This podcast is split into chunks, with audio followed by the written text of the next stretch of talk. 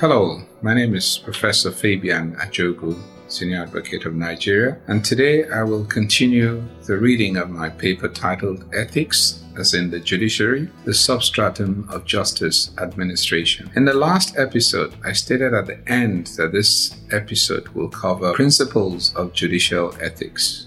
While speaking at an induction course organized by the National Judicial Institute for newly appointed judges, Justice Mahmood Mohammed, Chief Justice of Nigeria, outlined the core principles which all judges must possess to enable them dispense justice without fear or favor. Particular emphasis was placed on the strict observance of judicial ethics and code of conduct for judicial officers.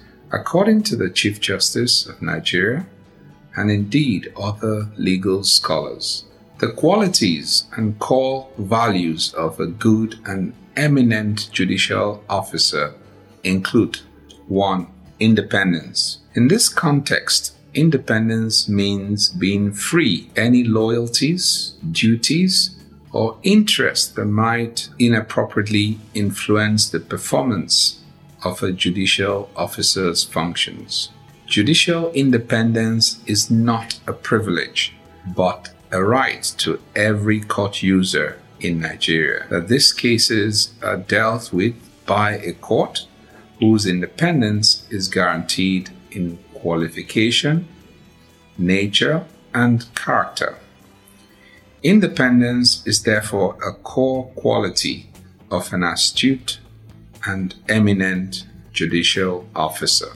Judicial independence is not a privilege or prerogative of judicial office. Rather, it is a responsibility imposed on each judge to enable him or her to adjudicate a dispute honestly on the basis of the law and the evidence adduced. It is important that the judge reaches his decisions without external pressure or influence and without fear of interference from anyone. The core principle of judicial independence is the complete liberty of the judge to hear and decide cases that come before the court. No outsider, be it government, pressure group, individual, or even another judge, should interfere or attempt to interfere with the way in which a judge conducts his or her case and makes his decision. Judicial independence refers to both the individual and the institutional independence required for judicial decision making. Judicial independence is therefore both a state of mind and a set of institutional and operational arrangements. The former is concerned with the judge's independence in fact, while the latter is concerned with defining the relationships between the judiciary and others, particularly the other branches of government, so as to assure both the reality and the appearance of independence. The relationship between these two aspects of judicial independence is that an individual judge may possess an independent state of mind, but if the court over which he presides is not independent of the other branches or arms of government in what is essential to its functions, the judge cannot be said to be independent. 2. Impartiality. Another important principle of a good and eminent judicial officer is impartiality, which is closely aligned to independence. It lies at the heart of judicial function and it is reflected in the oath of office. All litigants must be treated equally without regard to wealth, influence, circumstances of birth, or any other factor whatsoever. Impartiality guarantees the existence of rule of law.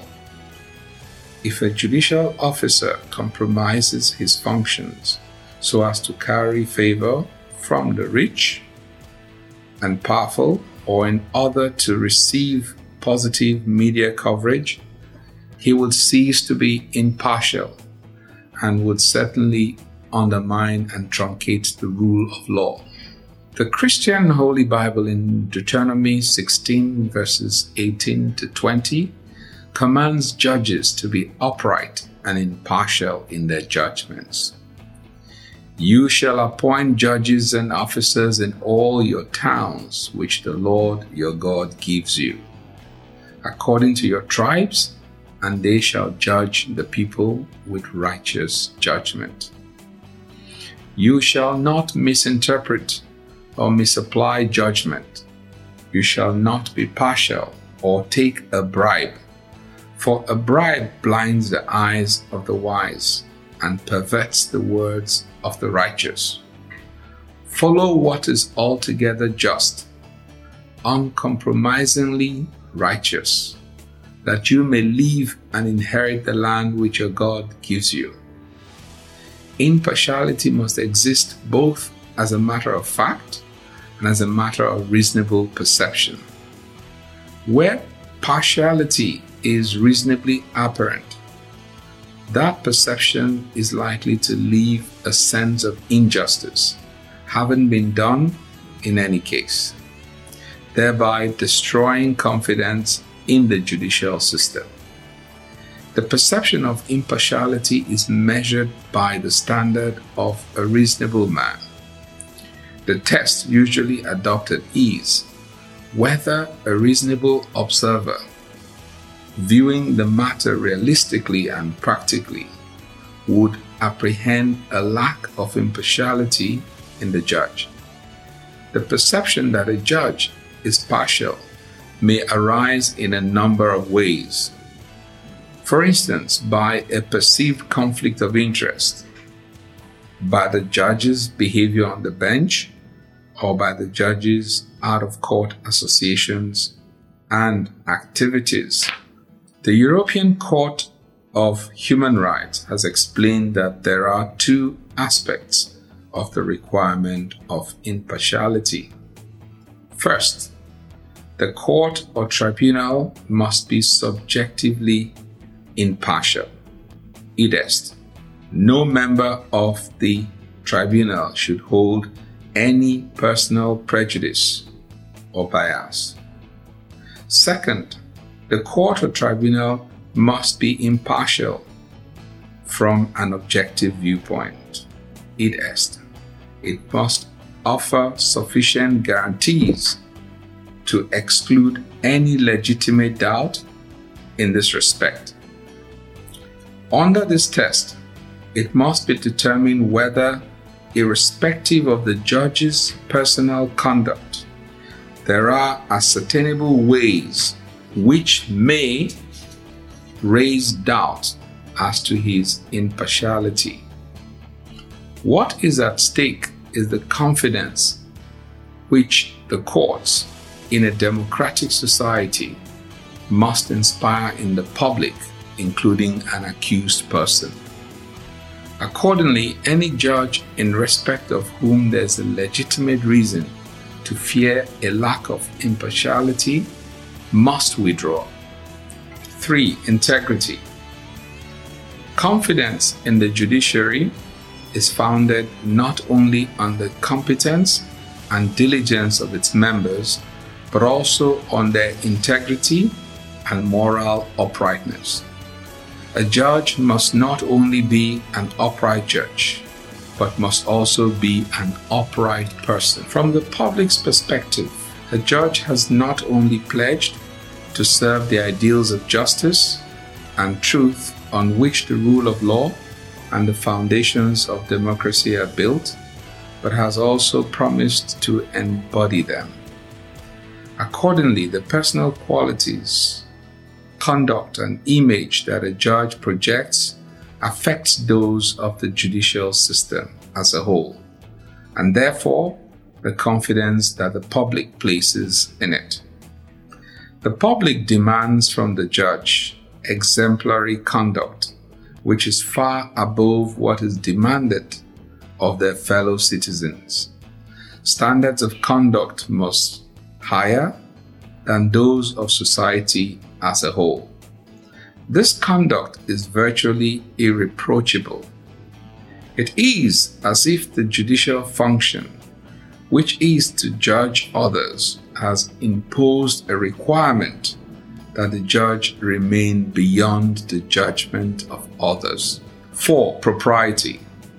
Propriety and the appearance of propriety, both professional and personal, are essential elements of a judge's life.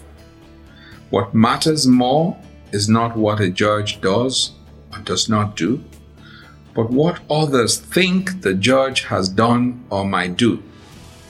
For example, a judge who speaks at length with the litigant in a pending case will appear to be giving that party an advantage, even if in fact the conversation is unrelated to the case. As the public expects a high standard of conduct on the part of the judge, he or she must, when in doubt about engaging in an activity, attending an event, or receiving a gift, ask the question How will this be perceived by members of the public? Judges are the subject of constant scrutiny, and as such, must live their lives with that consciousness. This applies to both the professional and the personal conduct of a judge. The legality of a judge's conduct is not the measure of its propriety. A judge must behave in public with the sensitivity and self control demanded by judicial office because a display of injudicious temperament is demeaning to the processes of justice and inconsistent with the dignity of judicial office. Social contract between members of the judiciary and members of the legal profession is a long standing tradition. Judges live in the real world and cannot be expected to sever all ties with it upon their assumption of office. Furthermore, it will not be entirely beneficial to the judicial process for judges to isolate themselves from the rest of society, including school friends, former associates, and colleagues in the legal profession. Indeed, a judge's attendance at social functions with lawyers offers some benefits. The informal exchanges at such functions may reduce tension between the bench and bar, alleviate functions some of the isolation from former colleagues that a judge experiences upon elevation to the bench, and provide the opportunity for the judges to mentor young lawyers. These the judge must, however, do in moderation. The judge is the ultimate arbiter of whether he has an excessively close or personal relationship with a lawyer or has created that appearance. Where that line is to be drawn is a decision that the judge will have to make. The test is whether the social relationship interferes with the discharge of judicial responsibilities and whether a disinterested observer, fully informed of the nature of the social relationship, is likely to entertain significant doubt that justice would be done. Patience. Patience is a virtue it is an important attribute of a sound judicial officer. A judicial officer needs to be patient on the bench. This will not, however, be an easy task, particularly when listening to implausible evidence or to dubious submissions presented in a case. Natural justice requires that the parties be given fair opportunity to present their cases before a decision is made, even in situations where a litigant is not represented by counsel. A judge should be patient enough not to be put off by the inability or unwillingness of the litigant to comply with the normal court processes and judicial directions. In exercising patience, however, the judge must not make himself subject to the delay tactics employed by counsel in a matter. Where the judge notices that the litigant is delaying the course of justice, he has the duty to see to it that justice is dispensed with. Speed. 6. Humility. That a judge sits high above others to dispense justice should not give him cause to be proud. Where a judicial officer is assisted by counsel in the course of trial, it is appropriate to acknowledge this at that time or at the end of the trial. Likewise, where a judge has a misconception as to the facts of a case, it is not inappropriate to acknowledge the error and thank the party that clarified the position. Such respect and cooperation strengthen the relationship between the bar and the bench and instills a sense of confidence in the humanity and integrity of the judiciary in the eyes of court users. A judge, while taking authority and exercising control over his courtroom, is not expected to lord himself over others. 7. Courtesy. This is a necessary human quality which is also an important attribute for a judicial officer. The most respected judges today are the ones who are erudite yet approachable. Just as everyone has a right to dignity of his person under the Constitution, everyone who comes before the court is entitled to be treated with courtesy and respect.